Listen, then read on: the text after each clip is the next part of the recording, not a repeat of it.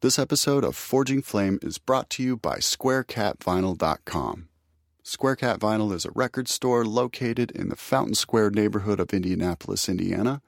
But not only that, they also host live music events for people of all ages. They're a bar and they're also a coffee shop. They're all the cool things wrapped up into one juicy package.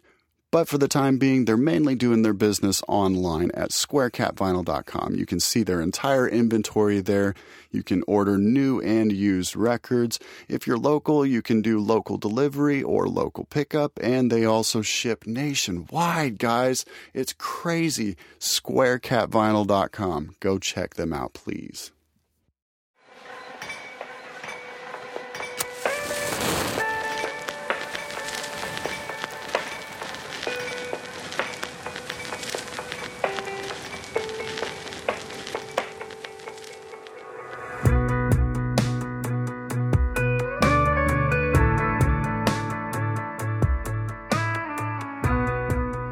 Welcome to the Forging Flame podcast.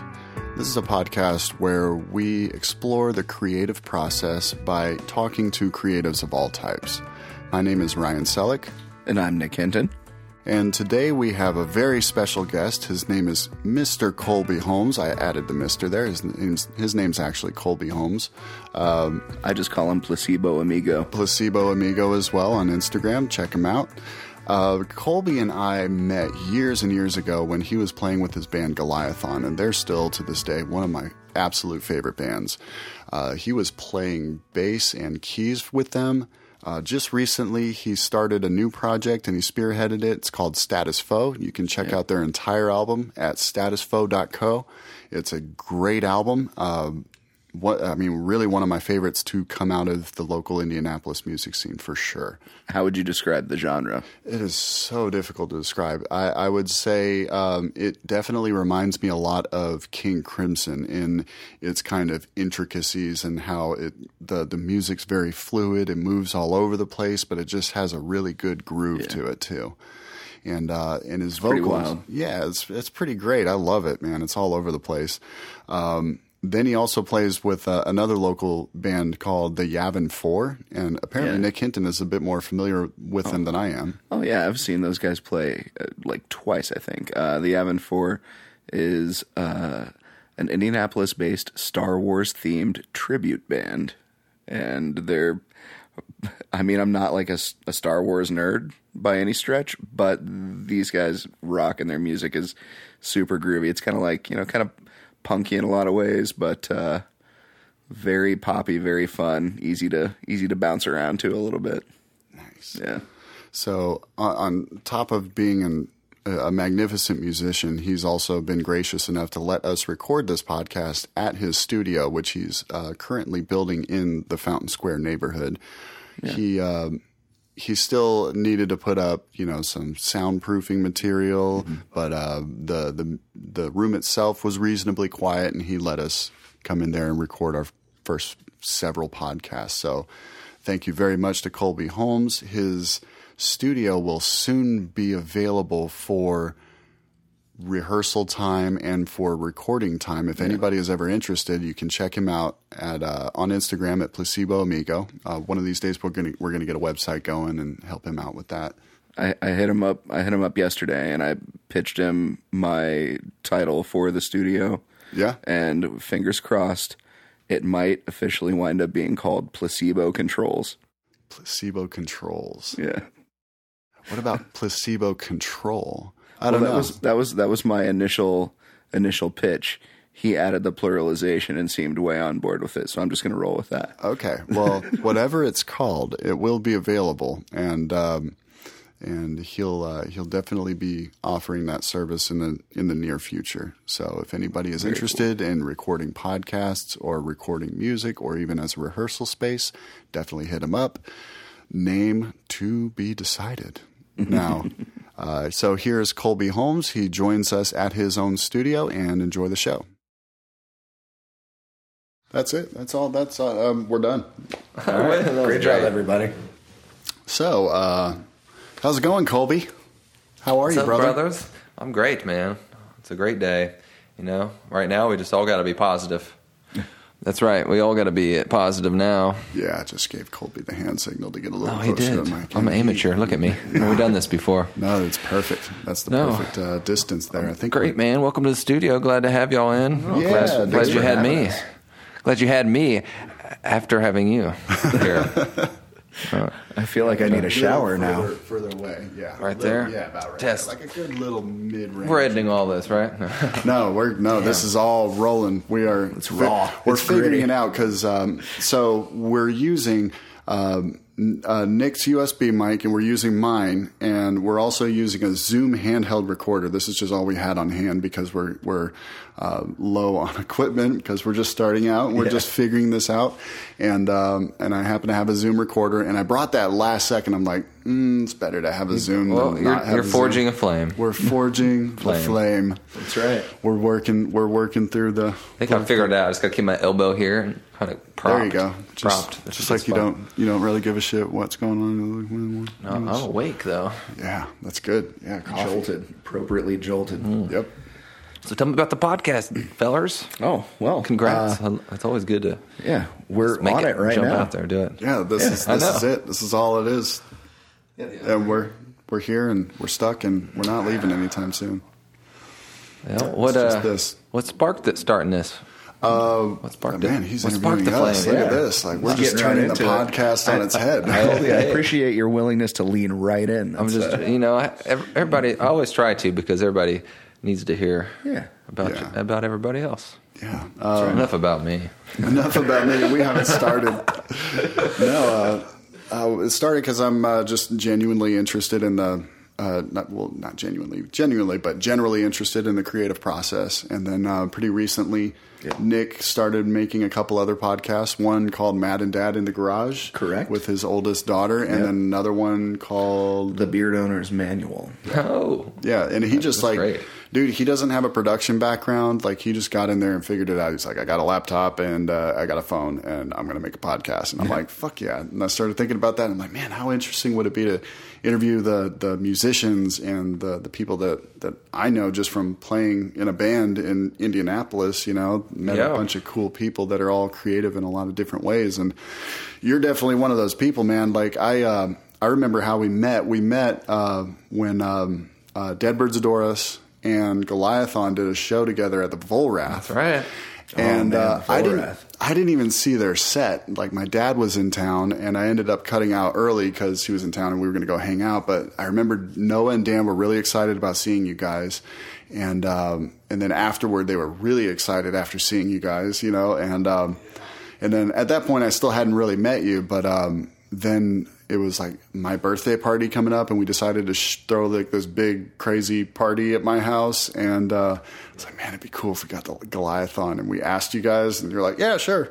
So like my first time experiencing you guys was in my basement where That's where great. I never knew that. Yeah, where Dead Birds Adore Us usually uh, practice. So that's that was my practice space basically.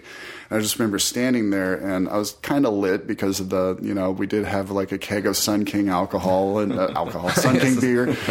Um, Alcohol, was- kids. Alcohol. Sun, Sun King brand alcohol. Yes. XXX. That's right. but um, I just remember standing there and just kind of disbelief that this was happening. I'm just like, Jesus Christ. Because uh, for people that don't know who Goliathon was, they were a five piece band. So three guitar players, a bass player, and a drummer, right? Yep. So that's five. That's five pieces, right? Is my math add up? Yeah. Yeah, and then, um, and then the lead singer, uh, Chris Probasco. Not only is he a super talented lead singer, but he's also a very talented saxophone player, and he broke that out in a very. Um, gosh, such a creative way. Like your guys' vibe always reminded me of like a, a bigger version of King Crimson, like, and because of like, uh, uh, uh, Chris's vocal style, there was a little bit of Led Zeppelin in there, you know, that, that just wailing vocals and, um, yeah, it blew me away. And then like right around that time too, you released that, um, um, that Riot in Cairo, is it Riot in Cairo video? Yep. Yeah, the did live one you did at the Radio Radio. I think. yeah, dude, that that video is just like so well done. Uh, who did that Yeah. again? I think it's Monkey Eats Monkey. Monkey Eats Monkey, They, yeah. I, um, ah, shit, the name eludes me. I'm bad. I, I know some names. sometimes. Faces are better. Give me a face and lineup. Who did it? I'll find you. No, uh, starts with a D though or something. Uh, but I, anyhow, uh, it was a duo at the time, a guy and a guy and a gal. Yeah, they it did great, dude. Um, they, actually shot a few songs, and we were just choosing going to choose the best one. But I think that was a song we were leaning towards, also. Um, but yeah, we that was a fun band, dude. We all grew up together, and so I think there was an instant connection just from being childhood friends. But then we didn't even start really get into the band together until we were in our twenties. So um, there was that member beginning, Neil, who who was uh, from Gas City, but he met some of my, my friends through like they worked at Guitar Center and they just other bands and local scene stuff, you know. But um, yeah, it's. I remember meeting you guys. Well, not I, I met you at the. Well, I guess I didn't meet you at that show. That's crazy. I didn't. I, we I may have like on. briefly met, but I, I remember specifically that Oh yeah, I didn't uh, prior you guys set. played. I, I remember talking to Dan though. We went up and we one of us brought up Opeth. I think me and, and the other one's like, dude, I love him. And then we just from there we just hit it off, man. And then yeah, you guys are amazing to me. I, really, you and Devil to Pay are my two favorite local bands I've ever ha- been able to play with for real, Nice, man. And nice. it just had had an awesome sound. You had all the visuals behind it, all the good thought, and uh, actually one of my favorite shows was the, when the, I think that your last show where Dan and Noah ha- or had the fucking glass pane, or Noah had the big glass pane in front of his face and his body, and his head looked huge from the crowd, and then his body looked Halloween normal. show. No, it was It just. was, I think that was our album rock out. release show. yeah, that was our album release show, and we hung that up. And what that was so was was uh, it was uh, you know those old school projectors like in class Yeah. where the yeah it was that that uh, that glass pane like out of the projector and put it in front of your face, and it like distorts your face. I, I remember that one. There were there were a lot of bands on that lineup. I think right. Like uh, yeah, I think that was a Lazy Hawk show. yeah, that's right. I I remember that one. Oh, that's when I met uh, your old brother John Martin. I'm sure he doesn't remember meeting me there. Oh really? Uh-oh. anyway, uh, Yeah, that was in 2014. That was uh, September 2014. Yeah, I always love Noah's voice with that low processor between songs. He's so he's such a stand-up co- comedian too. That's the thing. He was using an effect that really anybody could have, but not a lot of people do. But he did it in such a funny way, dude. Nobody can match that, dude. Right. It's we a skill. talked about that extensively the last last Oh, time yeah. around. Yeah. Oh, did you? I know. Well, Yeah. he's hard. It was funny when he described all these different people. I'm like, dude, Noah's a chef. He is an artist and a musician and He's entrepreneur. all of it. He checks all the boxes, man. Yeah, but um, I'm trying to rearrange this microphone. I think I'm getting some bounce back from. You're, are you hearing that when he's talking? Are you hearing the? you know, probably we need to let's put up some of this little foam. Just hold it there. I'm just going to hold it here the whole time. Yeah. Well, we'll you'll be they'll be able to hear great improvement during How about if we four. turn this a little bit so we're putting you at a little bit more of an angle, so you can scoot your chair if you want to, like and yeah, and keeping this as well. You know, like I'm I'm I'm Figuring really it out, approaching this thing. I'm approaching this thing from a very hands-off perspective, like I mean, not perspective, but approach, um, which is very different from my personal creative processes. My my creative processes are very hands-on, like a little too much so, whereas my perfectionism slows me down, type thing. Yeah. and in this case, it's just like I'm just going to let it fly, especially with these first few episodes where we're still figuring out like our process. That's sort of part of the um, the allure, I guess. You know. Yeah. It's much much more similar to my own process, which is just do it and figure it out as you go along. So Yep. it works Right. for me. I Oh, appreciate nice. it. Yeah. Well, it puts you in a good comfort zone, you know. Yeah. So it's like a it's a live jam thing. It's like jazz. Yeah. Jazz it up. Very much. Yeah, it's still getting it, but uh, I don't know. Maybe if we, uh, Should I, should I do this? Oh, how does that sound? Say Check. something. Yo. You know. I think it's a little Is better yeah? actually. Well, Yeah. there you go. It worked. Yeah, Yeah, it is. because it's blocking me. I'm not. Now it's hitting the foam and bouncing back at me. I Oh, could, I hear it now. you know, maybe right here. you just got thirty percent sexier, Colby. Oh, your voice Thirty percent. like butter in my ears. Well, thank. Yeah. I try not to, you know. No, you're good. You're good. Well, yeah, uh, this room. Is Um, yeah, we not don't have to there keep that yet. up. I, I, I want to at least be able to see you. I think. Uh, I think what's happening is your voice is coming back and it's hitting this wall and it's hitting my mic. so Ah, sense. I mean, that's not a big deal in, in terms of editing. Like you know, like whenever I'm hearing it, I can just chop out the other microphones, and then Yeah. when we chime back in, it's it's okay. We'll figure it out because it's not happening. Happening. I said it's not happening with uh, my voice. I might cut that out. Got other was showing up little, this week, That was too. a little much. I had to do a little bit of a test there, but uh, no. Anyway, so Goliathon, um, super awesome band. I was always really impressed with uh, with uh, every one of your performances. Such a big sound, man. especially with the the three guitars, and then you switched from uh, bass to keys pretty frequently, and then Mm-hmm. Chris would change from playing guitar to singing to breaking out the saxophone. And uh, just had such a good vibe, man. And like we always loved playing with you guys. That was just like our Goliathon shows are some of our favorite for sure. Thanks, dude. Yeah, it was it was a fun band and seemed to really have a good following of people. I mean, that's I try to be modest, but after well, I heard myself down the tunnel. That's funny. I Try to be modest, but I mean, you get more confidence after you have enough people that you respect and their opinion and musical ability to like really like you. Then, like, okay, you know, I can have more confidence because I mean, a lot of these people aren't going to bullshit. I know me. I don't. I want to be. I'm going to be nice and respectful always. But if I go out of my way to talk to y'all, I mean, that means I like Didn't it. give a you shit. know? Yeah, yeah. It's the right kind of validation for sure. Yeah, and that's uh, that's pretty typical within music. I mean, not a lot of people will like really go out of their way to tell you that they like your music if they don't really like your music. You know what I mean? Like mm-hmm. maybe if it comes up in conversation and they're like, "Oh yeah, okay," you know, like then you're like, "Okay, well you're not that into it." But when people go out of their way to like tell you, you know, like I really enjoyed that, you know, like then you're no, you're like, "Okay, thanks, man. Yeah, feels It good." helps. It does. Not that I don't appreciate everybody's, but it's we get enough validation from other people that you have, you know, similar respect for in a way. Right? So Yeah. So you also have another project called Status Foe, which is equally impressive in my Thanks, opinion. Like, it really reminds me a lot of uh, of King Crimson, and um, man, there's just there's a lot happening in that record. So you you mainly did that one by yourself, right? Uh, no. Um, actually, I had a lot of people involved, but I, as far as I, I, I started it all just from ideas I had. Mm-hmm. Um, I did play a lot of instruments on it though. So I mean, I I wrote. I, I did it myself as far as wrote all the songs and you know lead singer for the first time so and all the lyrics and um, I tried to, I'd let everybody kind of do their thing on their parts I try to you know I mean, like that philosophy and you know if, if you're asking people to be part of something fun, like just let them do their thing. I mean, you can give some suggestions, but they always have, usually are gonna have a better idea because that's their specialty. But, Hell yeah. Um, I had like four songs. Um, I, I took over to Ryan over at the barn and and um, started those.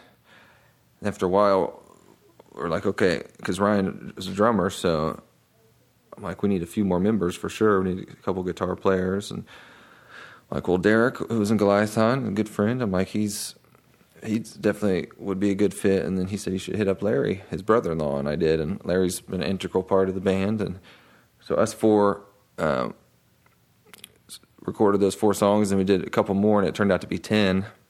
And then, you know, I had one or two probably just kind of cut out, but we got those on there, and then we were, we were starting to go through to mix them, and so it, it was all kind of. I want to say "fly by the seat, seat of your pants," whatever that slogan is. Yeah, but, yeah. Uh, we, we just we just built it all from scratch, really, which was let, cool. Let it be what it was. Yeah, and we kind of put it together, and it was it's a unique, cool record. And um, but there was no, the expectation from the beginning, like it was all songs and a new band that I was starting, and Ryan was helping me, you know, get these songs together and produce them, and we brought on other members, and it's kind of unique though, but because by the time the record was done and we released it, we already had a couple couple members not a part of the band anymore. You know, just because it took a few year process, and really it was done with we're about to do this record, not you know everybody that got involved wasn't necessarily like full time live person, right? Um, but we got we had a couple guitars, bass, you know, vocals and drums, and then we brought on Mark Ortwine to play horns, which anybody around town here knows who that is. So he's a cool dude. But uh, per Ryan's request, and it turned out good. He did a handful of songs. It was really good. You know, like bassoon, which is crazy awesome to hear on Hell some yeah. rock Nice. stuff. You know, saxophone. We even had even Did you have pulled a out. bari sax in there? Yep. Oh, he- Kingman, yeah. right? I was listening to Oh, that on the way Oh, here, and I, just Yeah, immediately dude. keyed in on that. Nice. Oh, fuck yeah, it. heavy. Yeah, Mark, so Mark did good. great, man. Even we had him pull out the flute on one song. so propagated sounds. He's got flute in there. Um, so yeah, it really added a lot to the uh, those songs. And then my friend Warren, who plays pedal steel on the record, he he was in another band with me at the time. A friend of ours, Jeff. It was called the Dead Weight. It's Americana type stuff, and we we known each other for a while, but we, we reconnected through um, through this other project. I'm like, it'd be cool to have you play a song on the record, you know. And that started at that, and then he showed up, and we're like, dude, this is awesome. Like, let's try another one, and then like, all right, a few more. So we did four, and then he he's really become a part of the full time band. He's playing guitar now too, so. We, we got that record done, and um, Jason got involved and mixed it and finished mastering it and uh, sent it, and then we re- released it. He played a lot of lead stuff too. You heard on there a lot of the uh, big solos. Um, that was kind of you know finalized finishing touches on it. But you know Ryan's got his studio. He's in a million projects, and so he's got a lot going on. Jason's a producer, and he's got a family, so he's got a lot going on. And Derek, who played guitar, is still one of my best friends, and there's always will be. It's this is this is a perfect example of how if you if you're like transition away from the project, here's how you do it. You know, he's just got to a point where he's like, man, you know, I'm getting busy with school and work, and you know, him and his wife have been together for a couple of years at this point.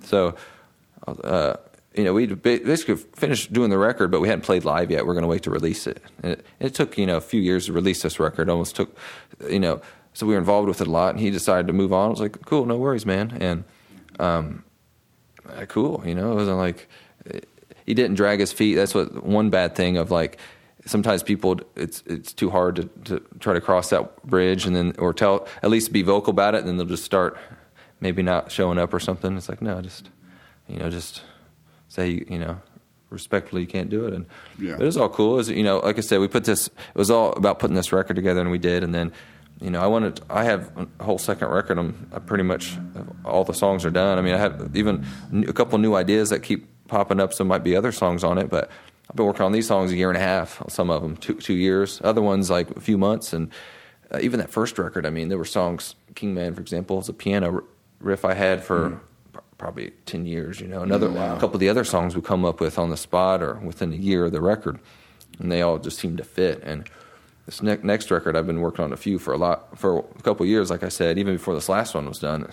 And even some of the lyrics have become very relatable to current times, and it's it's pretty cool. And I'm like, I didn't obviously I didn't foreshadow it, or kind of did, but people might think, oh, you wrote these about this, and I want to be like, oh, no, you know, yeah, yeah, it's getting oh, released, Oh, it's getting on. released right now, but it, this was actually written about this other stuff, you know, a while Yeah. back, and it's got a different lyrical theme. It's I'm I'm really excited about it, and so basically, kind of sum up that first record. After that, you know, Derek left, and then Ryan and Jason, you know, were just a part of too much other things, and and and you know weren't going to be a part of the live show, and they you know understood that, and that was kind of mutual understanding because of the timing time it's going to require and expectations that type of thing. So, I um I talked to Chad from Devil to Pay and the Yavin Four, and he's in. Um, but actually, to link in, beginning of last year, um, I think it was beginning of last year, he hit me up and his band, the Yavin Four, Star Wars themed, cool rock, punk rock band. those guys are awesome. Oh yeah, man. He's like,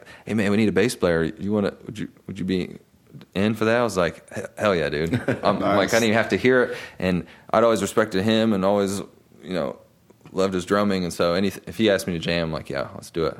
So I, I learned that there are a couple records, and we played a few shows, and um, you know, actually about to work work on another one. We were, you know, planning on starting the next record before all this shit hit. So I'm sure we'll get to it here into this year. But so we had, we had started jamming together, and then I, I kind of be, got the need of a, a live drummer and just drummer going forward. And so I messaged him, sent him the record. Him and his wife loved it right away, and she's like, "You should play with these guys." He's like, "Oh, I might." And so now, so he joined, and so it's me, him, Larry, and Warren, and so for the first record, Warren's picked up guitar on a lot of songs. He's actually a guitar player by trade, and he went to that Atlanta Arts Institute, I think. I believe. Nice. So he's a, he's a great all around player. He just happened to play pedal steel on the record, and that was kind of a cool specialty. But he, and he also plays bass on some songs, so he's been able to help be kind of an all around utility guy. So we're able to pull off these songs with four of us and pretty damn good to where you know it's not the exact same as the record, but it's it doesn't have to be, and it gives a cool, unique live experience. And we've oh, already yeah. this next record has been us four, and that's kind of the the, the goal at it too. I'm like, I'm not going to make it as extravagant. I aim aim to make it sound great and just as good and actually better. You know, you always strive to make it better, and I I think these songs are more more mature, at least to me, more unique and kind of weird. You know, it's just but. Um, some of them, some of them I've had for lyrically for years, and other ones are newer, and I've still have. Um, you know, Larry's going to contribute a couple to this record, I believe, a couple of his song ideas. So, um, he's been real active, and so, uh, yeah, that's kind of the the focus. And even this room, as we kind of get soundproofed, obviously it's not ready yet, but um, you know, sound condition, everything, and we're gonna try to start tracking the next one. And um, we actually had our show scheduled at Radio Radio in April, and then that got delayed as our first show too. We spent years get, like putting the record together, which is fine though. It's like I've built patience. I'm not worried. Yeah. It's giving me time. I feel like I'm becoming a better singer over time. Nice. That's cool. Sorry, I don't care. I'm a, I'm a running producer and listening at the same time. I was uh, that's I how was, you do it. I was trying to like drop my own level and see if that affected that echo. Um, but On a new level. I'm, That's uh, all good. I'm thinking it'll it's coming out of the left channel. That mic. Are are you hearing that? A little bit. A little bit. Is it coming out of your left ear? Uh, I can't tell. How did about you- did Is you- it coming out one ear or the other? Well, I wasn't paying attention. Oh, you don't you don't hear that? Okay, that's good. I definitely don't want you to hear that because that like that would fuck me up, like hearing a hearing a constant echo. Yeah. thing. No, I don't have echo. Okay, good. Nope, it's pretty good. Cool, I think I found the best spot Perfect. right here. There it is. So, There it yeah, is. man. you just- sound like you're in a vo- vocal booth, man. All right. Try to stay steady here. Beautiful. Yeah, man. So I really I'm ready ready to knock out this next one. I'm actually playing guitar on a lot of them um, Nice. because most of the songs on the first record I wrote on acoustic and just, just you know feels like a good way to write songs, or this happens to be where I'm writing stuff, and I've been playing a lot more guitar. So hmm. a few of these I'm I'm I finger pick and I play kind of a precise thing to where it's it makes more sense to me just play that and not try to teach one of the guys to mimic me, you know. And that's where Warren's coming to play. He's going to play bass on a couple of them, and he'll play pedal steel on most of the others, and maybe some guitar. Um, and I've got a couple on bass, maybe a couple on piano, but it's, I don't know these newer ones. A lot of the newer ones I've just been writing on guitar, and it's almost becoming like it seems like comfortable, right? And singing singing to it, it's like I've got it down. But I think we'll mix it up. We'll be bass and guitar going on, you know. And some of them live might turn out, you know. Right now, I play a couple um, songs on bass live that Derek recorded on because I played acoustic on the first record for "Sees What's Around" and "Truth Leaks Out," and I I played acoustic on a lot of the songs, but on that one, um, it was more. Um, it, it was higher in the mix, so it was more like a key part on those two songs, and I wanted someone else's mind on bass. So Derek was a, you know, he's a great all around player, so I had him play bass, and but when we started learning him live, I'm like, well, now he's not playing, so I'm I'm going to play on bass, and um, I don't know. I want. I wonder, like, because to me, and I'm, I'm not any person that anyone should ever like listen to in terms of musical critique or advice. But I wonder because that seems from from my very limited perspective to be a super innovative approach, right? To to assembling a piece of music, a work of music, using so many different people interchangeably based on what their strong suits are seems Yeah. like super efficient for one. And I mean, I know you said a it. You know, some of these you're like taking a couple of years on, which I I find that parallel Mm. really interesting. I know you've got you've got a song that you're going to be releasing that you've kind of had in one form or another for what, like more than ten years. Eleven years. Yeah. Yeah, like, nice. and my mind is blown by that. Like the patience that musicians have You don't have a is choice. ridiculous. Yeah. Um, and I mean, I guess that's probably true of most like good forms of art, right? But I mean, like I live in a world where everything's much more immediate. It's like uh, take some time putting some of the components together, assemble them, tweak it, but like than pass it to someone so they can guzzle it. You know, like so. But uh, I don't even actually remember what my initial point was No, there. are- but you, you made you led to some good points, and I I think one of my key things of being creative is just compiling ideas and letting them flow out whenever and wherever, and having no Yeah. stipulations or restrictions or too many, uh, you know.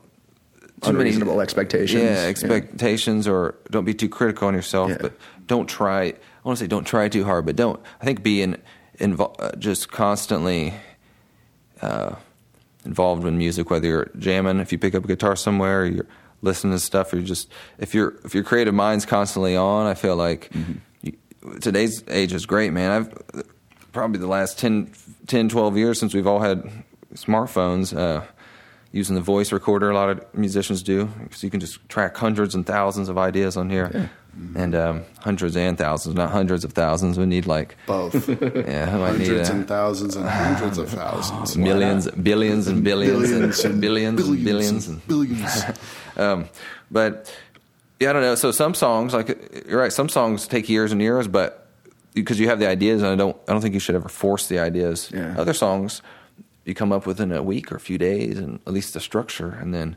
Um, but I think having a lot of ideas, just like an artist, if you just had a lot of uh, canvases and you had a lot of ideas going, or I don't, I don't know if you just you don't put as much pressure. And I feel like I've been in bands most of my life since middle school, and I feel like you have to learn like anything else. Things I've learned from being a part of other bands, it's like don't be too critical of yourself, but also be you know be thorough and be do critique yourself. Don't Sure. don't just put out crap or you know. I, and I think the more active you are, the more willing you, you are to just you know uh, record any and every idea. A lot of them aren't any good, but the ones that are really good, I feel like you're gonna stick.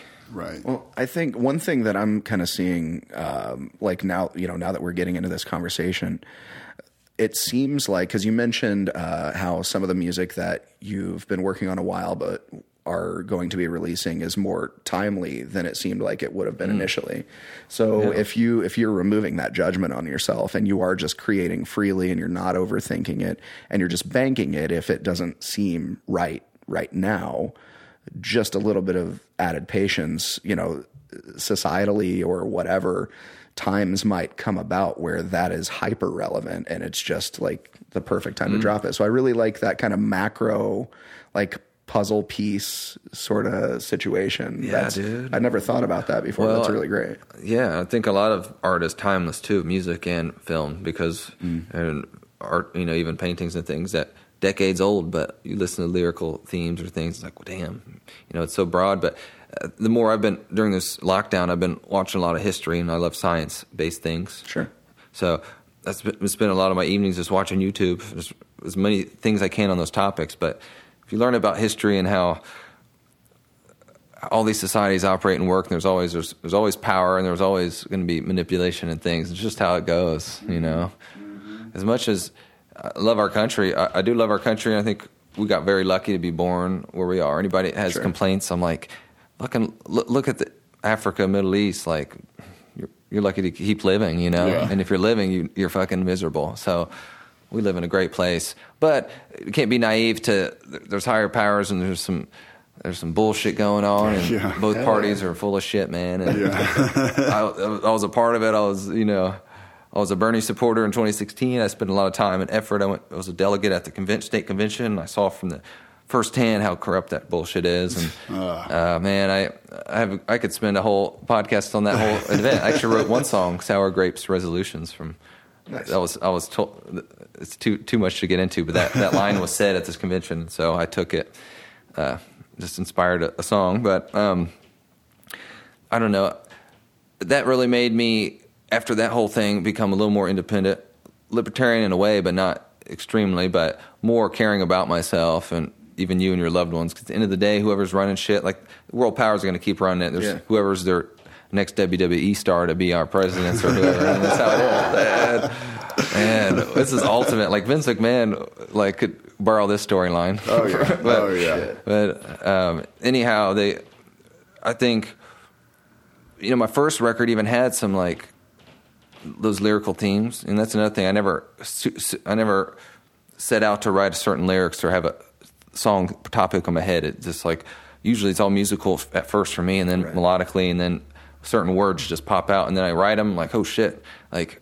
I'm like, that's cool that these make sense. Or I'll have a certain word. I'm like, what's does that word? re-" And it'll pop pop into my head as I'm writing these lines, and then I'm like, oh, this fits perfect. I hope it means what I want, want it to mean. And like, because I don't quite know. You know, some words are like, what exactly does it mean? I look it up, and it's like, yeah, it fits, cool. Or, um, but the first record was a lot of, uh, you know, I worked at a corporate inside sales job for a textbook publisher, and uh, you know, ate my soul after a couple of years. Made good Hell money, but I just couldn't do it, man. And so I started this band. I wrote kind of a lot of that lyrical theme, and I had a business a degree from Butler, and so it, um, I learned a lot about the corporate world. But I, you know, there's good stuff, but there's some negative things, man. And even being a part of the sales world, uh, so I left and got inspired with this band. Some, so a lot of it's societal things. Some of other of it, other songs are like political or, but but not direct, but more like people, you know, wake up your mind in a way, and just like mm-hmm.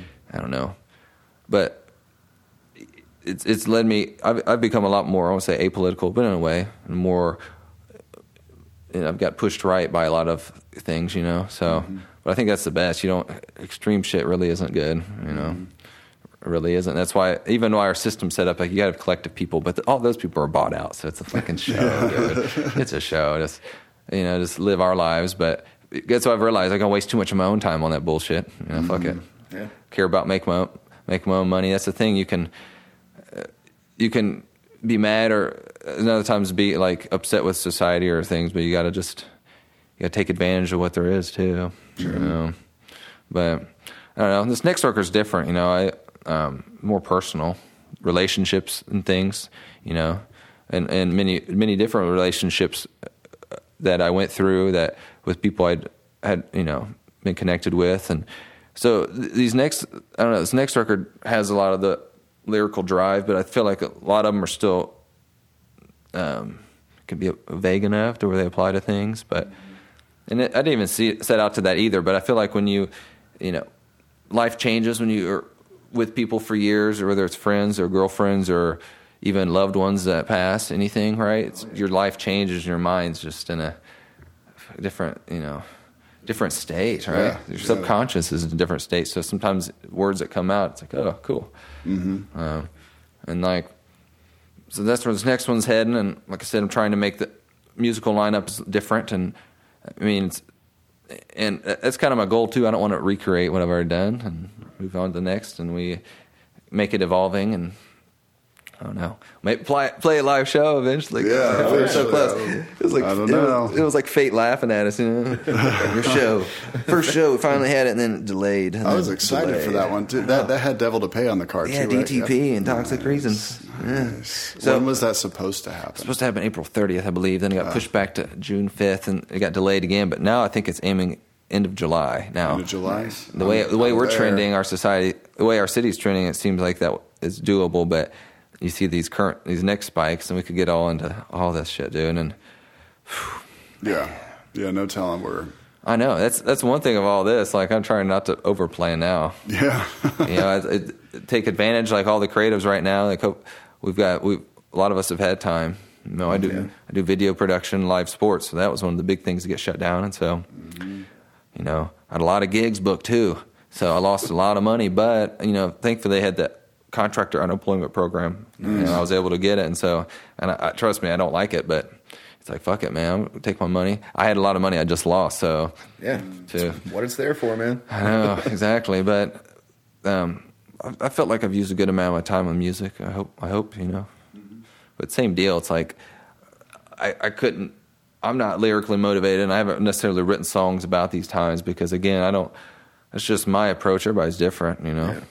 Singing and songwriting and all this word um, selections. Just I ta- figured out myself. You know, I talk ba- took bass and piano, but you you start doing enough musical stuff, you can learn other things and singing along to records of some of my favorite singers and being able to tell that I'm not hitting the right notes yet. So just work through it and grind through it for years. And yeah. um, I don't know, it's been fun. You know, I never knew I could, could be a singer or would be. You know, it's crazy.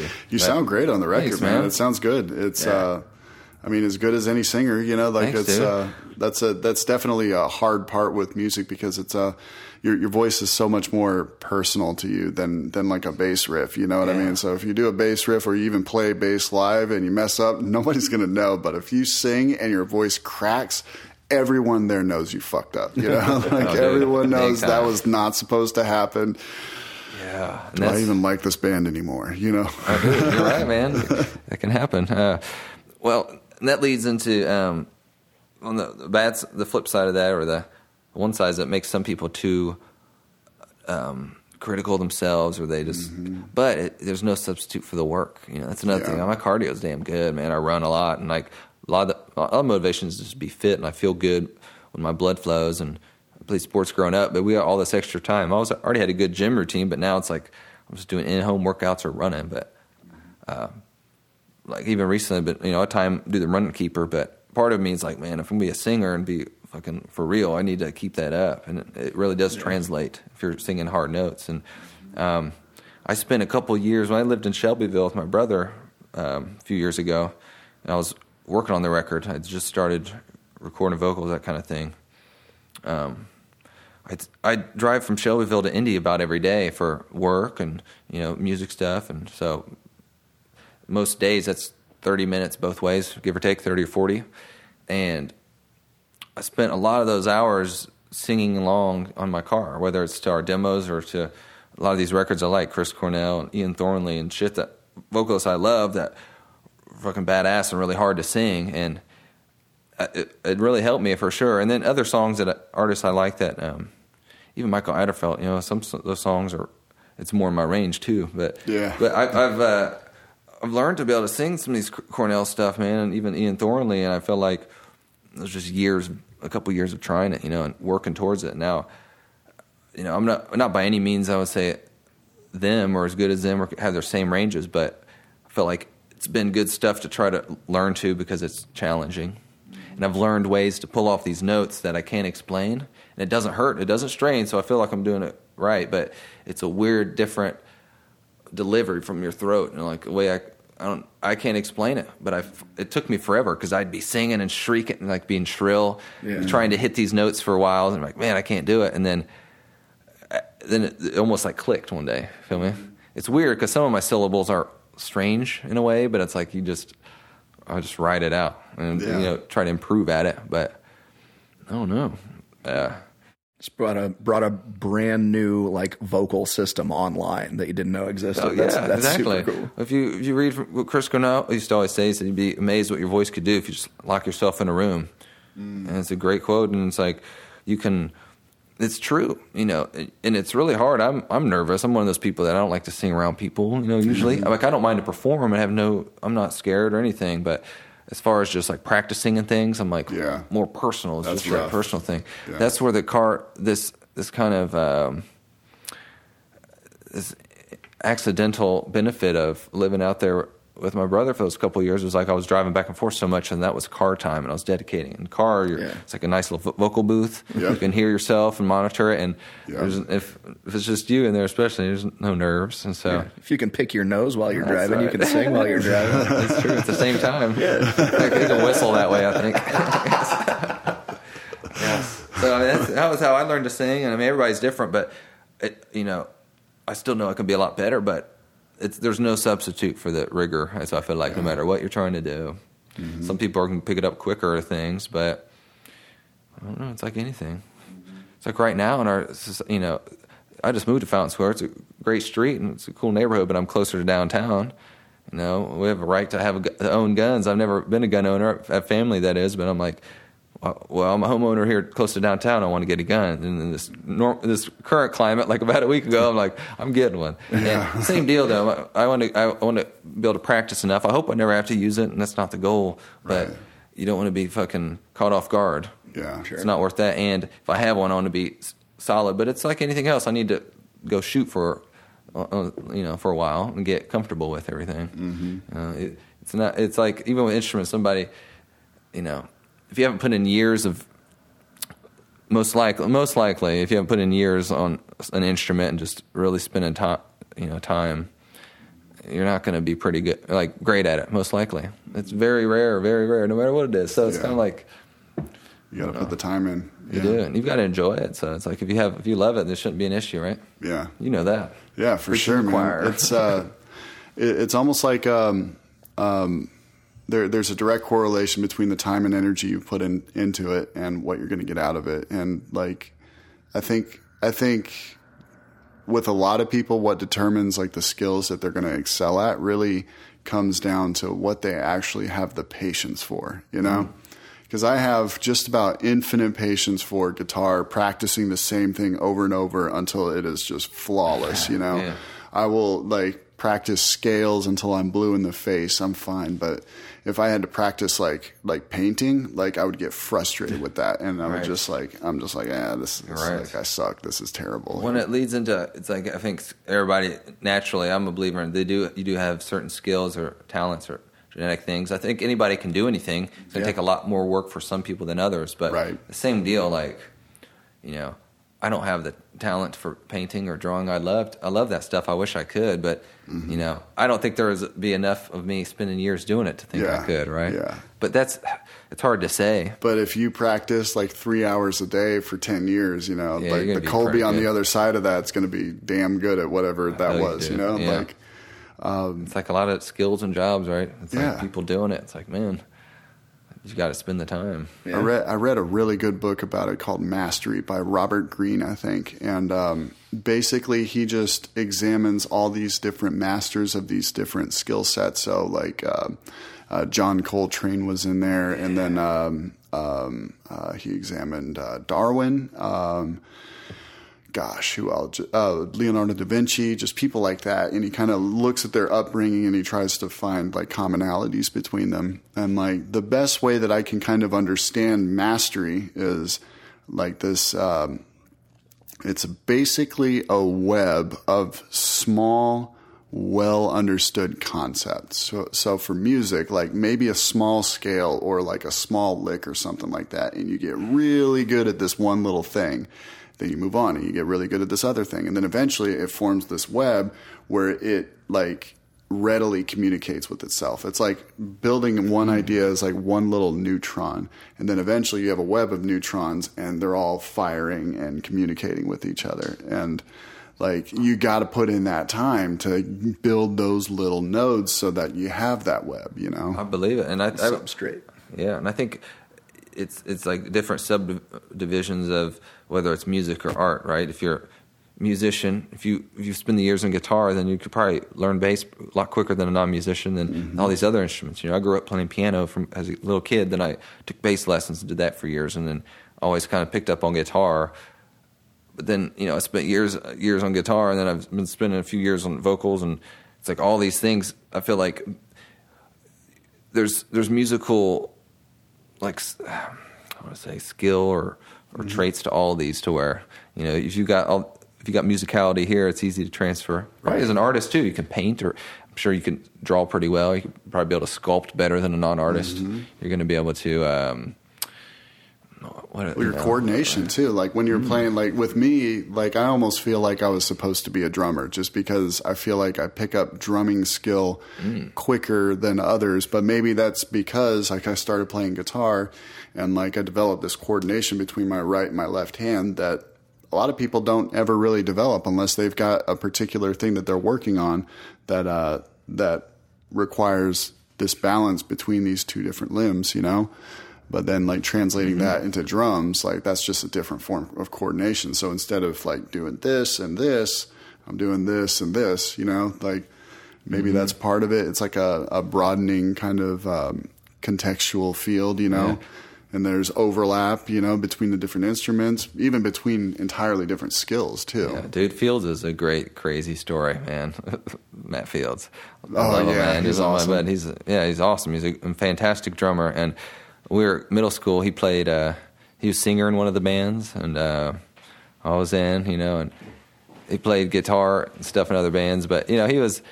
He's such a goofball. Was he's such a clown, and it was great. You know, we were best friends in middle school. We're still great friends, and uh, in, in Goliathon, when he joined that band, I swear he'd only drummed like one or two years. Mm-hmm. but he had some natural knack, dude. And he's, everybody saw him, and even all the great drummers around were like, "Damn, he's badass." Dude, it was the same thing with Dan. Dan had so only weird. been playing for like one or two years when he started Deadbirds. Like it was the exact same thing. And they're both unique in their way. They have their own like that's another thing, their own creative approach to it. Yeah. And um, man, just let it loose. I like to think that our group helped grow, make him get better too, because he was playing with me and Chris, and who'd been in, and we've been in bands a long time. And I know Chris was in you know jazz band in high school, and you know I know Derek could play guitar a long time, and um, but he actually didn't join until later, but.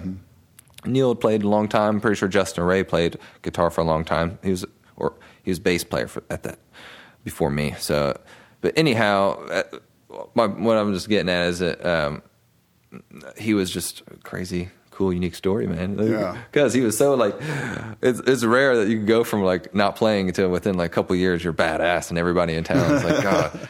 And drumming, like I love drumming, but the footwork is tough to me. Even getting that muscle work, it's the handwork's definitely a lot closer. And I think maybe all the handwork instrument playing. Yep. But Yep.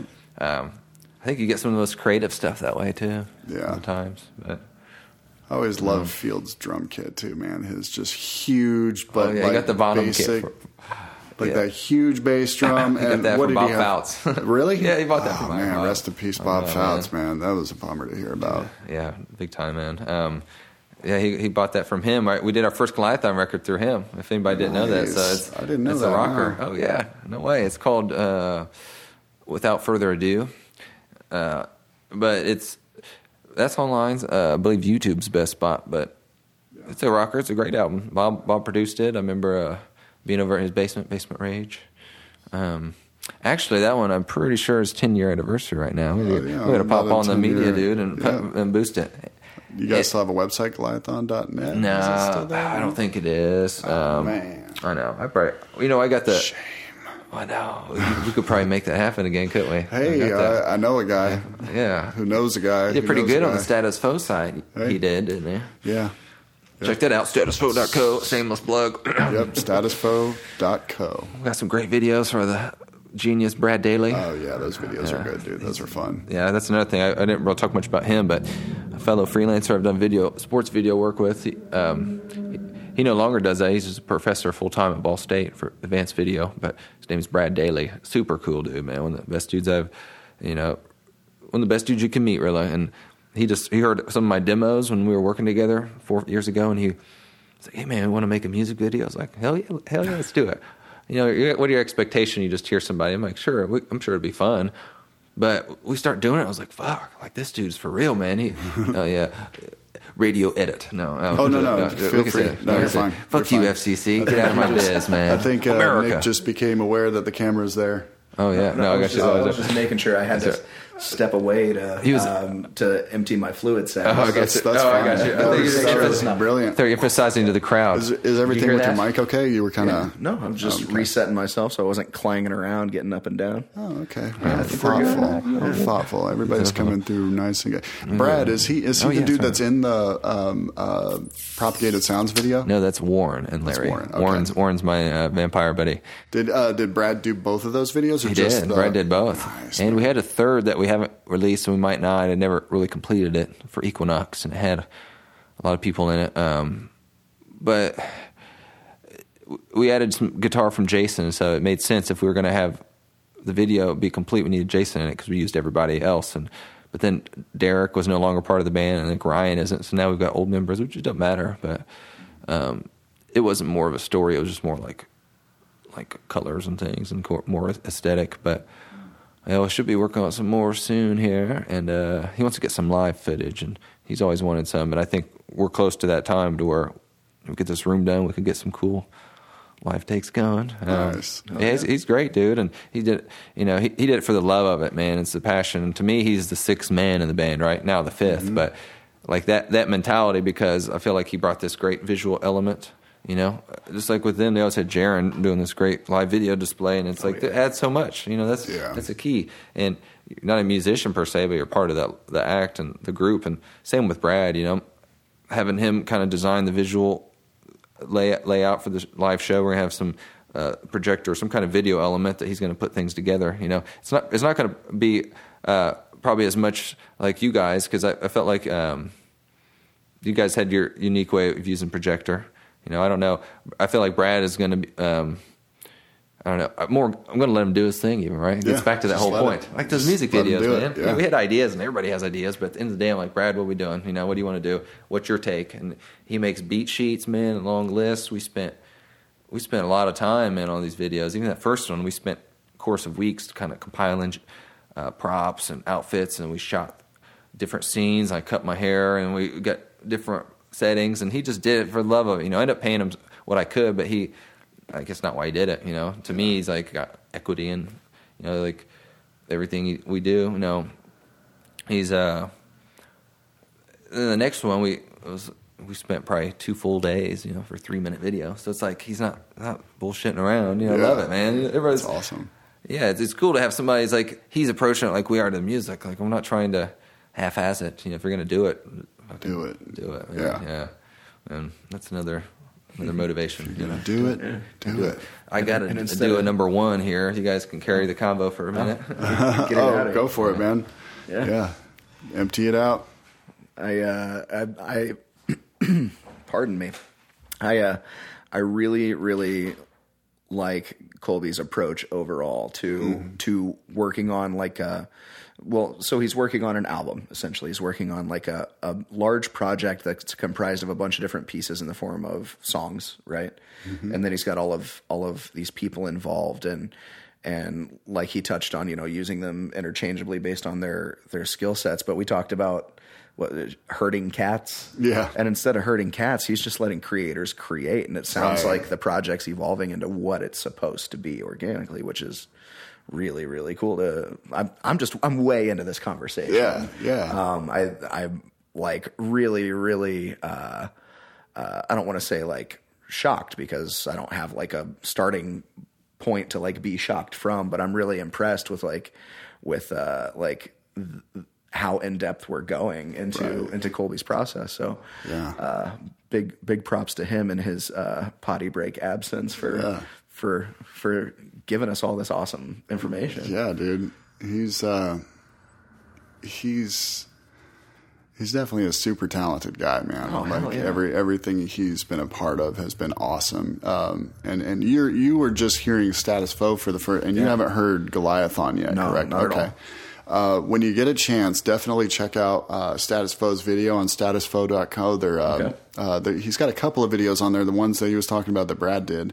Um, uh, but they're they're they're clever, man. They're uh, like they're the, in my opinion, they're what music videos should be. Like, Nice. in my opinion, I'm um my my personal taste. I'm not crazy about um, of watching a um, a band ba- basically mime their own song because I know they're miming it because I know that they recorded it in a studio. You know, if Yeah. they're playing it live, that's different. I'm way into that, but like kind of miming it and lip syncing to it, I've never been crazy about weird. that. So I think. Uh, I like I like music videos that have a more creative element to it. So one of the ones he did was um, was uh, uh, uh, shit, which one was it? The the first song, "Propagated Sounds," and um, and that one he the the the idea was that uh, he brings this guy into a tent and like he sits him down and he starts like performing like like magics like like tricks and stuff like that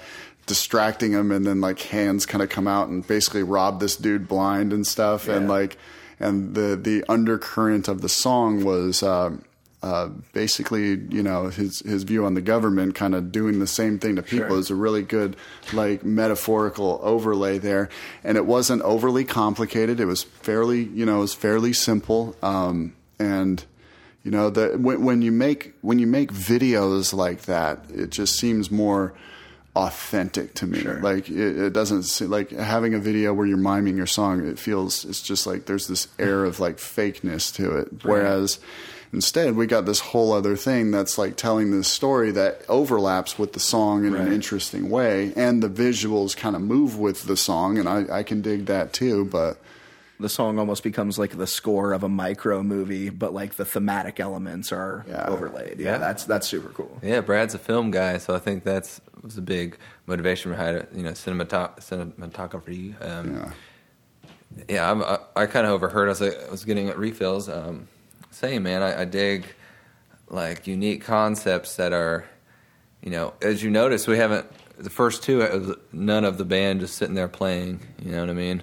Yeah. The second one, we pulled out the guitar. As, Yeah, and it's almost kind of making fun of that. It's like you pull it out, and it's, uh, he's not even playing the song. He's just Uh, like, dude, dude, yeah. he's playing like, you know, he's playing. Uh, and then I have like a glove on and shit. Yeah.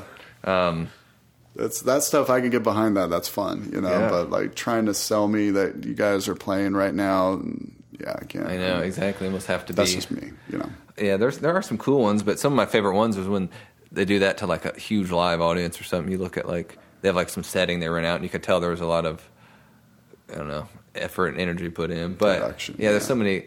I, I, I would say there's a lot of cliche videos. I'm not gonna name any, but there's it's like anything, man. You got to be kind of unique and creative with it. Yeah. So I think it's another element of having somebody like Brad who it's a good outlet for him. You know, we did sports work together, but he was he's a lot less into sports than even me, and I'm moderately into him. Mm-hmm. But I like the job enough, and for him, he he was a professor full time, so he quit doing that. And even with that, he has students make videos. But this is kind of like his project, right? To be his baby. He always wanted to make music videos. He said so. It was a it was a great, just like coincidental connection there, and you know, um, and I've kind of tried to be an advocate of that from from the get go. It was like even expressing to all the band members that it's like you know this is really Brad's thing, and like just like all of them, your instruments, I'll let you do whatever. You know, that's what I want too. I'm like, that's what I want. It's like it's a simple moral thing. Like you think of bands where it's like play this or play that. It's usually like gonna be a lot worse. Or uh, same with video. Everybody has ideas, right? I have all these great ideas. I'd love to see a video, but I'm like, he's the one doing it, and he's the pro, so let's let him do it. And like you said, so far I've had cool storylines. That first one, Status Machine, I, I did a little bit of help with writing. Uh, I mean, it's mostly him, but like even ideas thrown out there and character uh, creation that we had. Um, You, start you start getting in into like too many cooks in the kitchen type You do, thing with some of those things, and like we, we were talking about when you were uh, when you hit the restroom. Uh, uh, uh, Nick was saying that he really liked how uh, you know breaking away from like the herding cats type of thing. You're kind of just putting people in their you know placing them and then letting them do their thing, and it's kind of making the project into what it's supposed to be. Right. I think a lot of the, any of the great musical acts, man, it's almost always that way. My opinion. I mean, they got their unique thing because we, you know, yeah, we're all, especially us that can play a lot of, you know, I feel like I played a long time where you can play more instrument, learn to play more instruments. So yeah, I could do a record on my own, and I've got some cool ideas that would be, you know, cool. But I think what these other guys are going to collectively kind of come up with is going to be better, gonna at mm-hmm. least more unique, right? More, and that's kind of what you're going for. I felt like I think that's the biggest creative inspiration for me is just trying to be unique. Yeah, I've got influences, and but I don't I don't sit uh, what do you call it set out to make any kind of sounded song or riff, and I think maybe that's a it's a mistake maybe novice musicians or artists might make. It's like, who do I love? And I'm trying to, or I'm trying to do this. I'm like, I think it'll shine through when you actually do it. So your your influences will be there. But I think if you try to, or if it's kind of a driver, it's it's kind of counterintuitive to creativity, right? Sure. Yeah. So, oh yeah, I know. Just I was down the hall a little bit. You're all right. No, that's that's the same struggle I have too. Is and it, and it pervades all forms of creativity for me. If I have um, a particular idea that I want to do, like let's say I want to paint a thing, like I want to paint this thing. It always turns out like shit. I'm always like, I always right. run into a wall. I'm like, this sucks. I suck. Clearly, I suck because this sucks. I'm making this. I'm doing my best right now. This is terrible. But when instead I change my um, approach to just like playing with the color, you know, like I just kind of put something there and I'm like, yeah, that kind of looks like this. And I just kind of go with it. And then eventually sometimes it makes it into something interesting. It's the same thing with music with me. Like I'm messing around and I come up with a riff and I'm like, okay, well, that's kind of interesting, maybe, you know, like instead of being like, I'm going to do a song in 4 4. It's going to be six minutes long. It's going to be about my dog, you know? Yeah, exactly. gonna sound like this guy mixed with Yeah. this guy and this yeah. guy. Yeah, and you know, some people that's how their process works. Yeah. Like, like your true. Your process for Status Foe and probably for Goliathon is mostly like a collaborative kind of like amorphous thing. Yeah. As opposed to some bands, they instead they have like a central person who's a dictator in a way, not in a negative Yeah. sense, but like they're they're kind of they're they're directing the thing, and um, they come up with the gist of the song, and then everybody has their input, and Yeah. you know some some approaches work better for others. Some people like working in that environment. Some people like being that guy. you I know? like well, I like structurally like with all these. I've pretty much written them like structurally from start to finish and the changes and things. And now they there have been evolutions through working on the songs with bandmates. Like, yeah, let's only play this part like this. Let's play that part twice as long and do that, which is cool. And and not the and but I think as far as the cohesiveness, like at least from my end, there's and so far it's it's worked out well. We're like we pretty much have the structure, but then within that, everybody do what you want. And if they do have ideas, though, I am open. But I feel like I've been able to write structural like songs start to finish.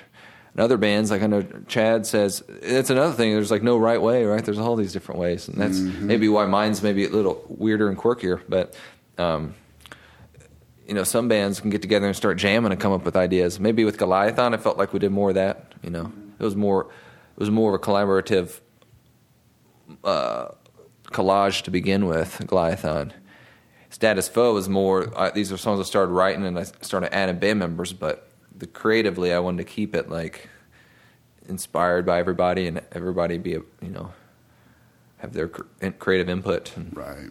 um, So like so like Goliathon. Let's say for example, I mean, one of my favorite songs is Riot in Cairo. Like how did, how did that one start? that was the song. Chris, I'm pretty sure, come up with that riff. Okay, the down down down, or is it like uh, man? There's so many riffs in that song. I can't even think of. Well, I think he he started the song and like um, like the arrangements of it and the different sections. I'm pretty sure. Mm-hmm. You know, we all just kind of. I feel like. Man, get, it's hard to quite remember, but that was one of his, you know, and he wrote a lot of the songs really early on when it was just Neil, Chris, no, before Chris, it was Neil Fields, um, Justin, and um, Christian. Like Neil wrote these songs, or they're instrumental. It was like a band for a year or something. Played a couple sh- little shows here and there, and then Chris and I joined.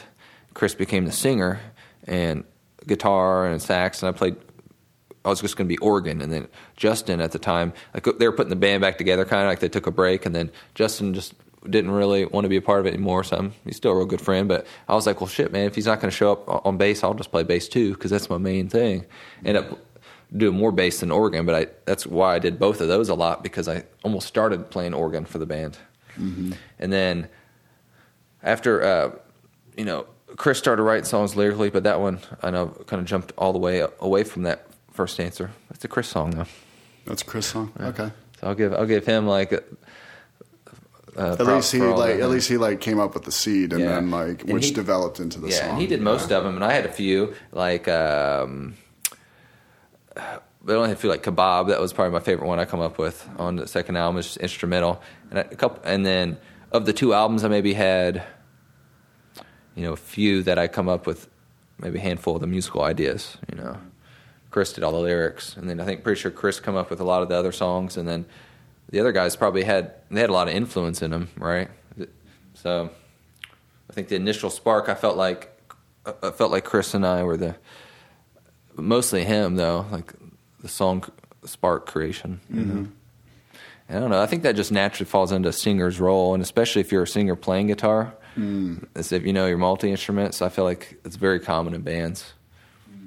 That's a good point. Yeah. Because uh, they they sort of have an idea of how many times they want to do something. Yeah. You know, that was something that was really tricky. And Dead Birds Adore Us is where, man, how many times does it go from this before it goes to that? You know, like it, it, it almost seems like in a way, you, uh, in the beginning anyway, when you're stacking on instruments, those separate instruments start helping inform those decisions Yeah. because then you got a guy that's like, man, I really, I'm feeling four on this thing. And then like you got, well, all right, I got the singer, I got like six lines for it, you know, and then you, you meet in the middle or you, you argue and call each other names. But um, It's all part of the know? process. Yeah, Yeah. The decision making. It's it's helpful to have more minds and more, more input. It's helpful. Sometimes things there's just no right answer. Or there's so many options. How do you do it? You know, what do you like? And um, just like you said, you know, there, there's no rules, there's no right way to make music, you know, there's only really your own standards and what you think is good and what's Mm-hmm. Yeah. useful, you know, like, yeah, and you know it's. Uh, Opinions. Everybody has their own and their own musical tastes, and I'm an advocate of everybody just loving what they love and chilling off, giving other people shit. Right? Like Yeah. let people like what they like, and if you don't like it, yeah, you know you don't got to make a deal of it. You Yeah. know, because there's a lot of shit I don't like, but I'm just gonna. People are gonna people like music I don't, but you know stuff I like. I'm like, that's that's you know that's what I like. That's what, yeah, that's what, like, what that's what like? it is. You like what you like. Like it, I'm like. a like of what I like. But there's no. It's harder to be clear cut, but it's easier to be for people to be if they're being truthful. You can admit talent in different field in different genres. Like, yeah, they're talented. It's not my shit. Even there's still a scale, and I don't know. Um, but that's the great thing of art too. Though it connects. You can connect. Pretty much find anything connects to you, right? hmm whether it's an artist and you know Rush is my favorite band, but a lot of people hate Rush, and it's like, Oh, duh, yeah. of course. I mean, that's okay. Yeah. But um, just like a lot of these pop stars that people love, I'm probably, you know, like, ugh. Yeah. not all of Not them. my I, cup of like, I do like Yeah. some of them. Uh, you know, some of the stuff that I like, I can totally see why other people don't like know. them. Like, I, you know, I can see why people wouldn't like Geddy Lee's voice. You know what Yeah, I mean? exactly. I can, I can, I can I get can that. that, I mean, it doesn't bother me, you know, Right. but um, uh, yeah, you can always understand at least. Like, and it's, it's, uh, yeah, everybody's gonna have. I think in those things, exactly, everybody's have really their own opinions, and they all can be equal. And everybody does have, even leads into societal, you know, having the right to say what you want and believe what you want. And I think all that's great. And it only becomes dangerous when it's based on like anti-science or anti like things that are proven, right? You know what I mean? That can harm people. Like if your way of thinking is it can really harm people. Something extreme is, you know, take this and you, you know you'll be fine. Everybody's poisoned, or I don't know, Yeah.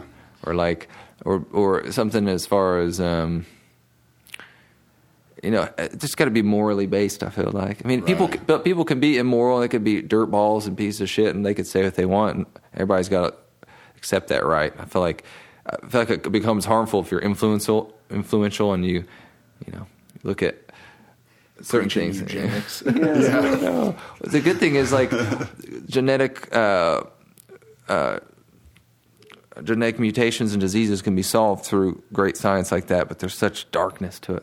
Like where it got founded on darkness, but the good thing is now that people are able to be healed through gene therapy. I mean, it's it's possible Yeah, that's Pretty impressive. and be able to find because I watched some stuff on PBS, like down to the genome and where in the DNA, like which strand of DNA had the weird um, mutation, and if they can find that, then they can fucking solve it. And there isn't there like four different letters or something? There's four yeah, different, four different uh, proteins and DNA. Yeah. I don't and- remember. but with that. computer Yeah. science and modern computer science, they've been able to get a lot better at it. But it's a whole other world. yeah, dude. I uh, Fuck yeah, blockchain. yes.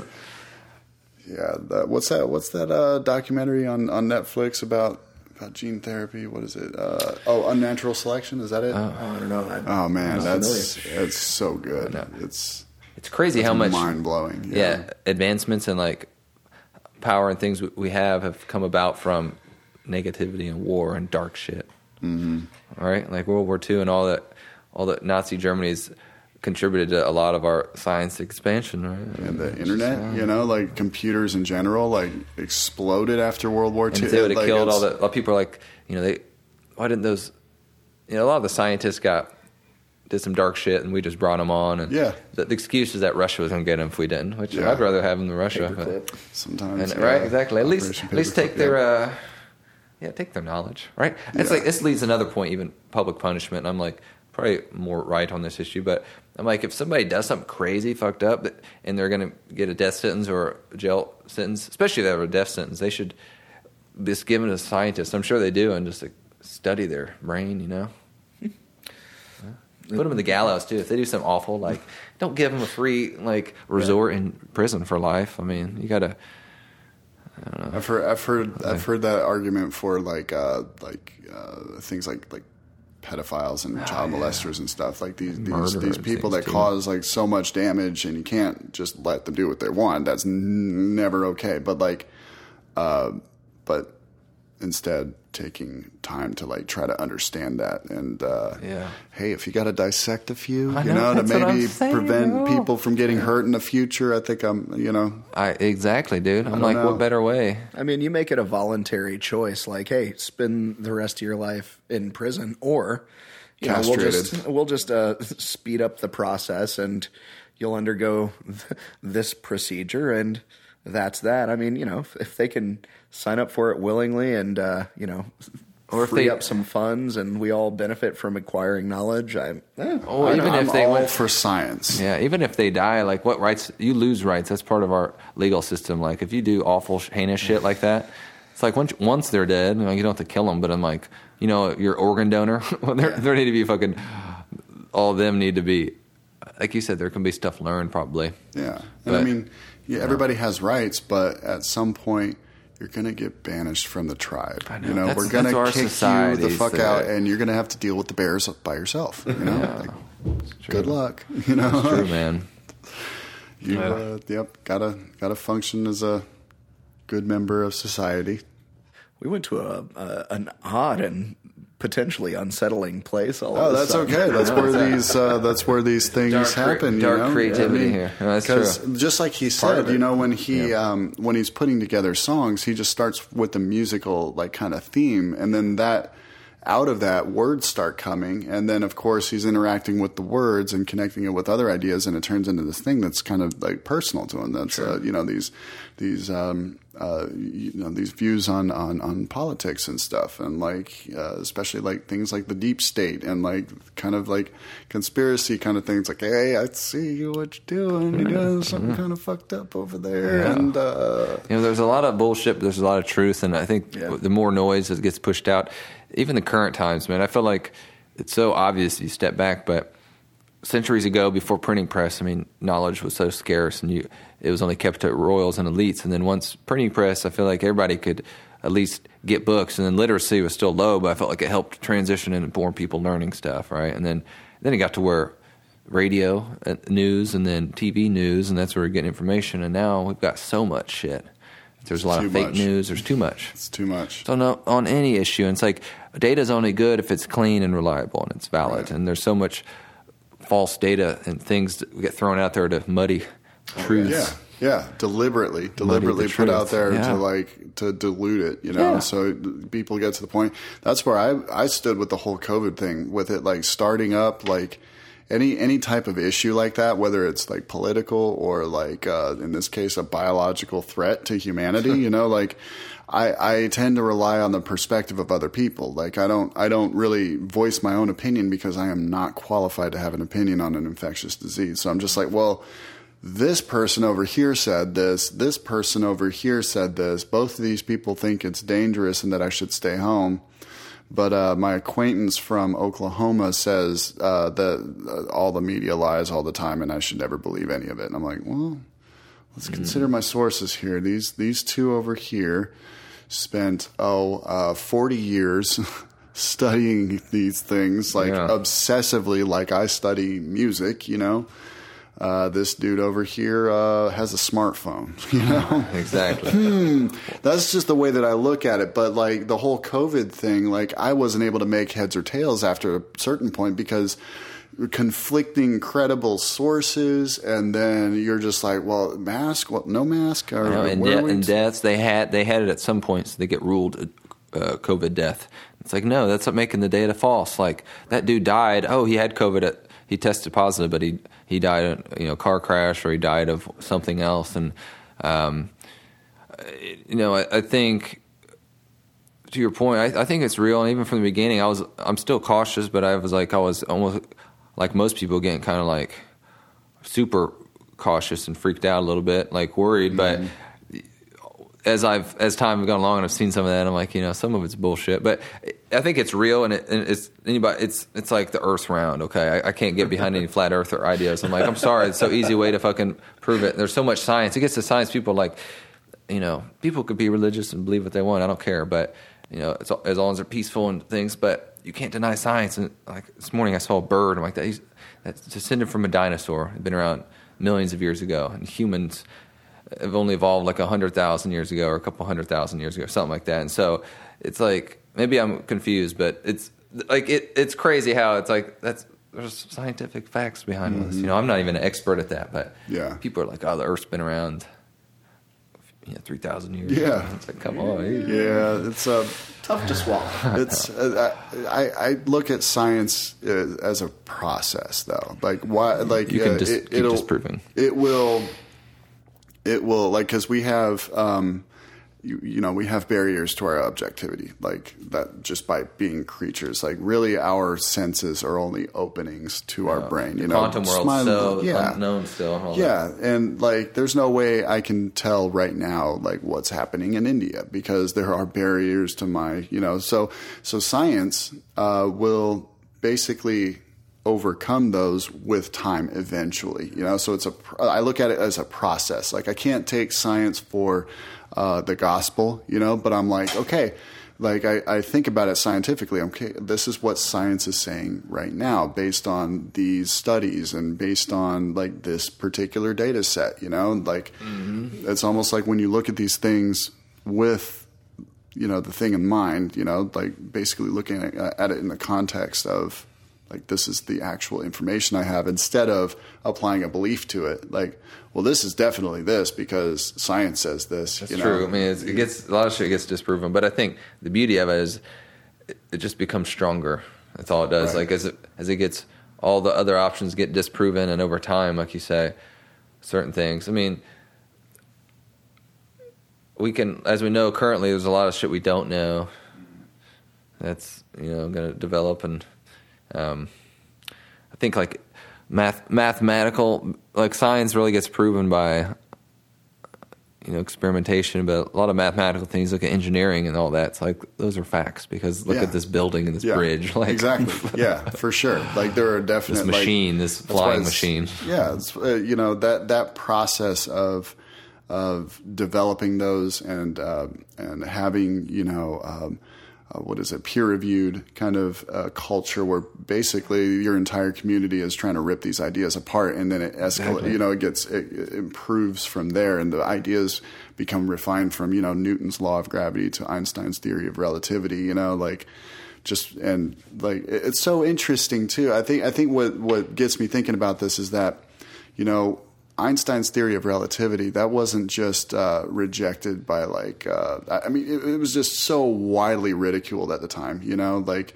and even at the same time, apparently Einstein like wasn't a big fan of quantum theory. Like you know, there's right. just like people looking uh, at the objective reality that it's this tangible thing. It's right there, and I can see it. I, I, Nick doesn't see it so good, but I see it good. You know, I definitely I see what he doesn't see. You know, everybody kind of has operates from that right, seat sure. of like, well, I, am right first of all, and second of all, you know, like. Right to me, I'm just like, man, there's there's no possible way that I can know all the data. There, like my and my map of the universe is just that. It's a map, and it can right. adjust at any time. If I have new information, I can bring into that map. Cool, uh, but I'm not gonna get the map confused with the territory. You know, like the, that literal, the map is not the territory, or uh, the menu is not the meal, as Alan Watts said. You know. Well, I, I like in art and with interacting with other human beings in society and larger like human issues a little bit of humility and a little bit of nuanced thinking goes a very very long way. Yes it does. Mm. absolutely. And just yeah. operating from a place that's like well maybe i'm full of shit you know? Maybe i read this totally wrong. And what helps me with that is just is really just not saying the word is. Like like um, like if I'm upset with somebody about something, like I'll be like, man, it it seems that this I, I got the impression that, or it seems like that seemed disrespectful to me you know then then i'm incorporating my nervous system into the observation. And therefore whether or not it was intended it's still accurate. This is my reading. Like my dude my fucking geiger counter over here is going off. Like that and that's like the, that's the only truth i know you know um, and then you get to more truth when you express those kind of things when you say that i'm like man that seemed you know that hurt my feelings like that's you know that's applying to me i'm not going to say you were being an asshole or like uh like you deliberately attacked me like i can't know somebody's intention so the, i te- might the be like texting culture amplifies it too. oh yeah, hell yeah, yeah. for sure So Like, how do you read lost in this? And so much, man. And it gets back to your point. Through experience, you can develop your truths and interacting with people. And I think people have to be willing to change your mind on things. I think no matter anybody's opinion you, you look at that on any issue, the ones that um, encourage that, I think, are spot on. You know, Mm-hmm. I mean, you've got to. If you can't, then you hold on to fallacies. You know, if you can't develop, and I mean, just like with science, I mean, minds get changed all the time. You know, Yeah. gets proven wait that isn't right. But yeah, it's a process. You know, it's a it's a process towards objectivity, and you have to be willing to move. Like you have to be willing to let everything you understand about the world be disproven. And the thing is, is like I have that level of willingness with the flat Earth thing. You know, mm-hmm. do I do not believe it whatsoever, but. I am willing to let somebody prove me wrong. You know, like let's yeah. do some tests. You know, let's let's test this. Right now, you have the whole of the scientific community versus a small niche on YouTube ad funded. You know, it's just like, mm, I don't know, that's not enough. You know, uh, you got almost got me. Yeah, a lot of problems with them. They refuse to listen to some of these scientists prove them easy examples. Like there's some easy examples of of things, and uh, but I'm not Because it's not in the it's not in the reality tunnel. Yeah. They decided this is my reality tunnel. This is my map, and the map is the universe. And anybody, anything that conflicts with that, um, I can just ignore it and, And, uh, yeah. dismiss it, or they're stupid. You know, like one of those things. I can just. Right. This ties back into the musical thing too. I think being able to, you know, in, in the scientific way of like great art or artists or musicians, like in almost all these cases, there's probably so, there's so much thought and there's a lot of critique and a lot of effort, and I think years of different drafts and albums and records or paintings and things before a lot of the greats reach what their, their greats. You know, think of all the all the great masterpieces you see. I mean, they probably did dozens and hundreds of ideas before that. You know, and um, not always, but it's it's more that way. And I think back, you know, even growing up, you're like a teen and you're playing in bands, like, oh, this this is a cool song, it's the coolest thing I'll ever do. And then you go to another group, oh wait, this is gonna be the coolest thing. And it's hard in the moment to think that you'll ever surpass it, but I think almost always you you lead to better stuff. It's just you get so attached and and um, connected with your current music, and then all this t- effort and blood, sweat, and tears, and once you put it out, it's it's like. Um, it's something for me though. But like a lot of these, I've spent so much time on. By the time I put it out, I'm like ready to Move look on, on. the next. But I think that's a good thing because Yeah. there's been times I remember back old bands like you do a record, you put all this energy, and you're done. It's like oh, I got to go write new stuff now, and it's like Yeah. a pressure. But if it's a constant flow of ideas, then you can have so much content and you can get done with this one set and have these others that have been working. You don't have to, you know, be forced to make up crap that's not any good. yeah. I don't know. Damn, it's a long one, isn't it? No, I had uh, I had something there. Shit, what was it? Uh, uh, what what were you just talking about? I know. Try not to say that too many times on the podcast. It was- what it was did about you just Putting ideas, being um, critical and I don't know, thorough on ideas, and you know, being attached to what you're creating now. Right. And, Oh, and really, right. and it's like a lot of things in life. You can't. It's hard to. You can uh, kind of imagine what feelings are like, but you can't replicate them. Like going to a concert, like that live feeling. Like you can't not being at one. There's no way to replicate it. You know, just that feeling, or being with somebody, or certain, whether it's friends or significant other or family. Like you, whatever is like a good time. It's like that's the only way you can experience a lot of those things. I don't, I don't know how it ties into what we were just talking about. Oh no, no, that, like- that's perfect. You jogged Yeah. my memory. Like one of the thoughts that I had when you were saying that is like I, I like to look at um, um, the the creative work, whatever it is, like whether it's a performance or whether it's an album or something. Like this is an entire lifetime in the making. You know what I mean? Like this one thing is like it's it's taken an, an entire life up until that point to make that sound, Oh, yeah. make that album. You know, um, yeah, and, and and with everything, every album, any little work of art, anything that was like entire lifetime in the making, and then that's drawing on entire other lifetimes. You know, so it's all like those works of art, the albums, the great albums, the great masterpieces. They're like like snapshots in history. You know, not of history itself. Again, the map isn't the territory, but kind of how we saw it back then. You know. And then the internet happened, and that just exploded everywhere, and all we have are god awful memes. I love it though. It's a, it's a fun time. Another form of artistic expression. yeah, it is. Sure. I, it is. I'm, I'm A well silly. done meme. It's like with anything. There's good ones and there's bad. Oh, It's yeah. a level of, of skill there. I mean, yeah, there's, it's an interesting idea, encapsulating an idea. You know, a lot of people aren't thinking at it like that. They're just like, "Oh, this is funny," you know. But like, you really are just capturing a small essence of a thing, and uh, yeah, that's that's that's cool. Indeed. Wait till people make money on memes. I bet some people do. Like, I bet Probably so. I mean, if you've got like a, if you've got some sort of like an Instagram page with hundred thousand followers, Oh yeah, and you're just cranking them out. Yeah. Oh yeah. gross. Well, I think uh, we're we're about at an hour and a half. We can start wrapping this Yeah, that's up. a good good segment there. So uh, obviously, we can check you out at statusfoe.co, statusfoe.co.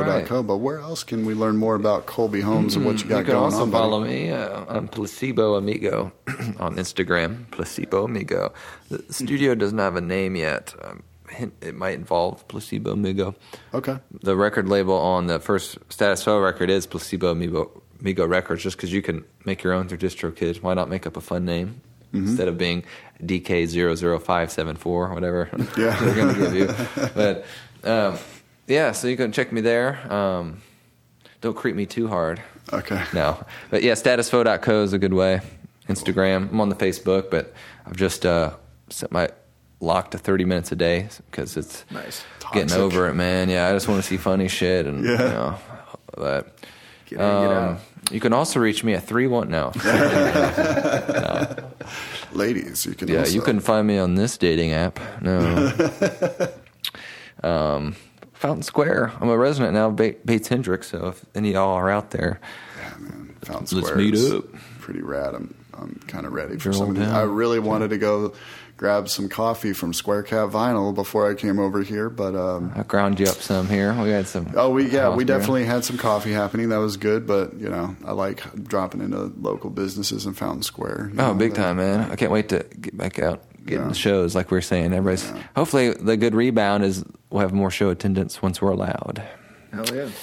Yeah, but- I think, I think we will. People are itching to get out yeah, and man. do something fun, you know. So Yeah, big time. Well, you can reach me there. Maybe reach me in, here in the future. Um, Yep. I mean, pretty soon you plan on for this uh, studio. You, you plan on um, uh, renting out the space commercially. yeah, is that right? true. It's true. Um, like I said, no, no quite working name. I might, might make one. You Mm-hmm. know, always like placebo amigo is when I made Instagram. which had to come up with a handle, and um, for that, I was like, I like the concept because we're in the age of a placebo amigo, to where you've got five thousand Facebook friends. Like, is it a really a, a, a friend of yours, or it's more a placebo effect? Like, Oh, yeah. make you believe that we're friends. But because I, I run into people even I don't, I've never met, but I'll see them out in public, and usually girls because you just I mean, but not always. Sometimes dudes that I'm like, oh, I haven't met you. But I know who you are. We, we know your Facebook. And Usually, I say something that's awkward, but I'm like, I gotta Yeah. say hey because it's Yeah. Otherwise, I know on creepier. I know. You're a real person. yeah. Look at this. But yeah, follow Status Foe. Um, status photo. message me on Facebook. But yeah, we'll rent it out. Hopefully, uh, you know, be a rehearsal space, um, podcast space, uh, recording space. Eventually, like it's near near term, but all the gear's not here yet. But as as uh, they all can see, we got some uh, Yeah, we got some foam. soundproofing foam here. we, uh, uh, we completely rigged just- up this uh, amazing mic stand here. Yes. Um, hopefully, we will rectify that soon. Yeah. But uh, you know, yeah, I'm hoping to you know have friends and other local musicians, artists need a space. You know, come yeah, come use it up, come uh, have fun, and uh, it's sitting here. It's definitely a room, and that's exactly what we needed. yeah, good good ceiling location. size. Yeah, Good ceiling size. I can do this. I know. Yeah, Ryan's able to walk around the whole house and like he's Like, yeah. free. Shoulders. Oh wait, that feels good. Yeah. Okay. But also, um, Thanks for having me, guys. Yeah, Had a yeah fun time. Status Foe. Definitely check them out. They're uh, the the music's amazing. And then yeah, you. statusfoe.co. There's there's the entire album on there Yep. and the the videos and the lyrics and everything. And you know. I know. I made that He did. He did great work. I also use Squarespace, but they don't sponsor us, so I'm going to edit That's that right. out. Yeah, he could do work for you too. Yeah, yeah, exactly. So, right on. Thanks for uh, thanks for let. First of all, Yeah, again, yeah. thanks uh, thanks for letting us use this room. yeah, this is awesome. You're welcome. And- I, I'm I'm glad to uh, you know offer it up with us. You know, Yes. And I'm glad it was our somewhat at least put together halfway. So we're we're getting there. Yeah. we'll see some progress during by season two. Man, this be yeah, season two. This is going to be man, Joe Rogan, eat your heart out. But uh, no, thanks for using us, uh, letting us use the place, and uh, thanks for being our first ever guest. Indeed. Yeah, I'll be sure to check out those Indeed, music thank you. videos shortly. Oh, yes. and uh, and also uh, come visit us on our yet to be created social medias. Yeah, That's right. um, our- Forging Flame. Forging Flame. Uh, we're gonna we're gonna be places right now as it's Check the recorded. comments. Yeah, check the comments. That's right. now, nothing exists. There, we're like we're literally we're literally hitting the ground running. We don't quite know what we're doing. Like I know how to do production stuff, but like You know, this You know, isn't haven't airing done- like right now, so I think by the time you air, we we might have you might have something. Who knows? Yeah, I don't know. Yeah, I'm not that's, that- stealing that's your the idea. thunder. No, that's Okay. the idea for sure. Yeah. I want to have all the social media and all the website stuff, and I'm also going to do vlogs and like have blogs for each episode. It's all going to. as hit you all are- one- we're coming in hot, son. As you're all Like, are watching literally. from your, your radioactive bunkers. Yes, as long as we survive, Forging Flame is coming in hot, and we'll uh, we'll wrap it right there. Thank you again, Colby. Thank you guys. Thanks, man. Thank you. Thank you, Bye. thank you, thank you. Gratitude, love, peace.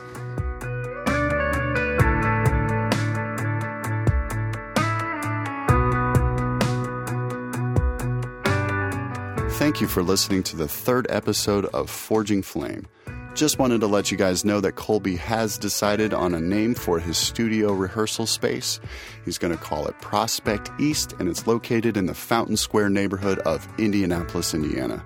So if you're in the area and you need a rehearsal space, a recording space, or if you just need a quiet room for a while, hit him up on Instagram at Placebo Amigo. But I also wanted to thank you guys personally for uh, tolerating the audio technical difficulties we experienced in that episode. Um, we're really presenting this thing as a warts and all type thing. We're just kind of going for it. So inevitably, we're going to run into snags like that. So thank you for sticking with it. And um, I'll go ahead and share the the mistake we made. The mistake we made was we recorded all three of us in the corner of an untreated room, so all the sound was bouncing around like crazy, and I wasn't sure if uh, Colby was echoing in the recording or if it was just bouncing off the wall and hitting my ear. So uh, we corrected it, and in our next episode, we actually recorded more in the middle of the in the middle of the room, which you know we end up getting into some more technical issues there, but um, it's an improvement, and it's all about you know taking those steps forward and learning learning from your mistakes, and um, you know we're we're making progress, and it's going to get better from here. So thank you once again.